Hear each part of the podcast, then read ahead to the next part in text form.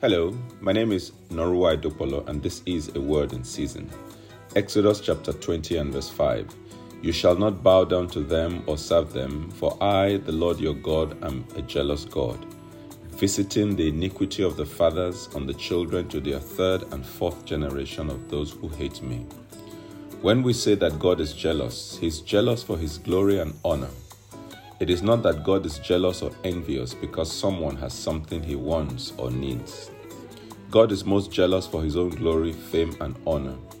God desires above all else that His name be preserved and promoted, and He will act quickly and powerfully to vindicate His glory.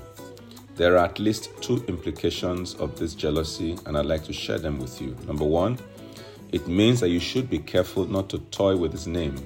You must respect and honor him. Do not share his glory with him. Do not ascribe his glory to any other being, entity whatsoever.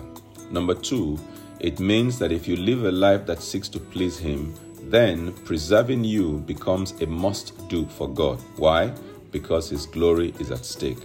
I pray that God will give you the wisdom to understand these points in Jesus' name. Shall we pray?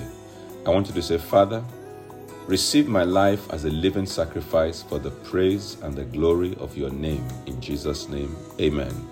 Receive my life as a living sacrifice for the praise and the glory of your name. In Jesus' mighty name, amen. Please remember to share this word. I'd like to celebrate my friend that has two WhatsApp broadcast lists, each with 256 people that get this message every morning. God bless you, sir. What are you doing about sharing this? God bless you too.